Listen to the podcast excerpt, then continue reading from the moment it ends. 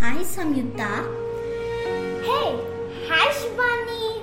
I have an exciting news for you. I happened to read a book. The internet is like a puddle.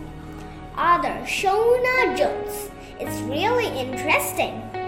Wow, puddling. I love puddling. Jumping and splashing, stirring and scooping. Ah, chill for a moment, but I cannot stay in the puddle for a longer time. Yeah, you gotcha. Just the same, internet is an amazing tool and fun place to be, but it can be a bit like a great puddle. Some puddles look shallow on top, but they're really deep underneath. So do the digital world. We learned about cyber threats, cyber bullying, all in our ICT time. Well, you were right, but how do I keep myself safe and protected in online? It's a doodle doodle. Just remember that every digital action creates a trail of information that can't be erased and that makes a digital footprint. Hmm, I can't puzzle out the mean. Okay, sharpen your ears. A digital footprint grows in many ways. For example, posting on social media, subscribing to a newsletter, leaving an online review, or shopping online. Once you post something online, you lose control of that content. It can be copied, shared, and quickly attract unwelcome attention.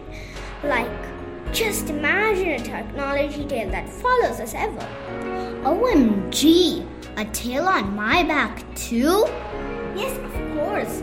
A tail with gifts and wants as a reflection of your behavior on digital media. So you mean to say that it can even determine my digital reputation? Sure thing. So, what should I do? Just think before you post. Yes, of course. I'll always think on what I put down.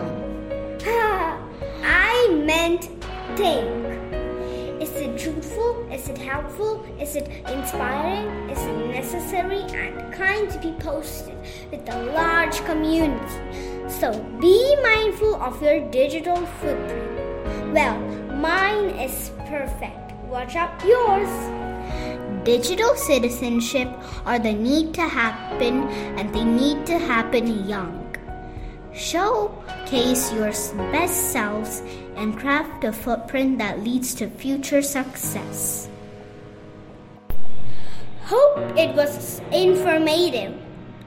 Stay tuned with us for more podcasts. Bye bye.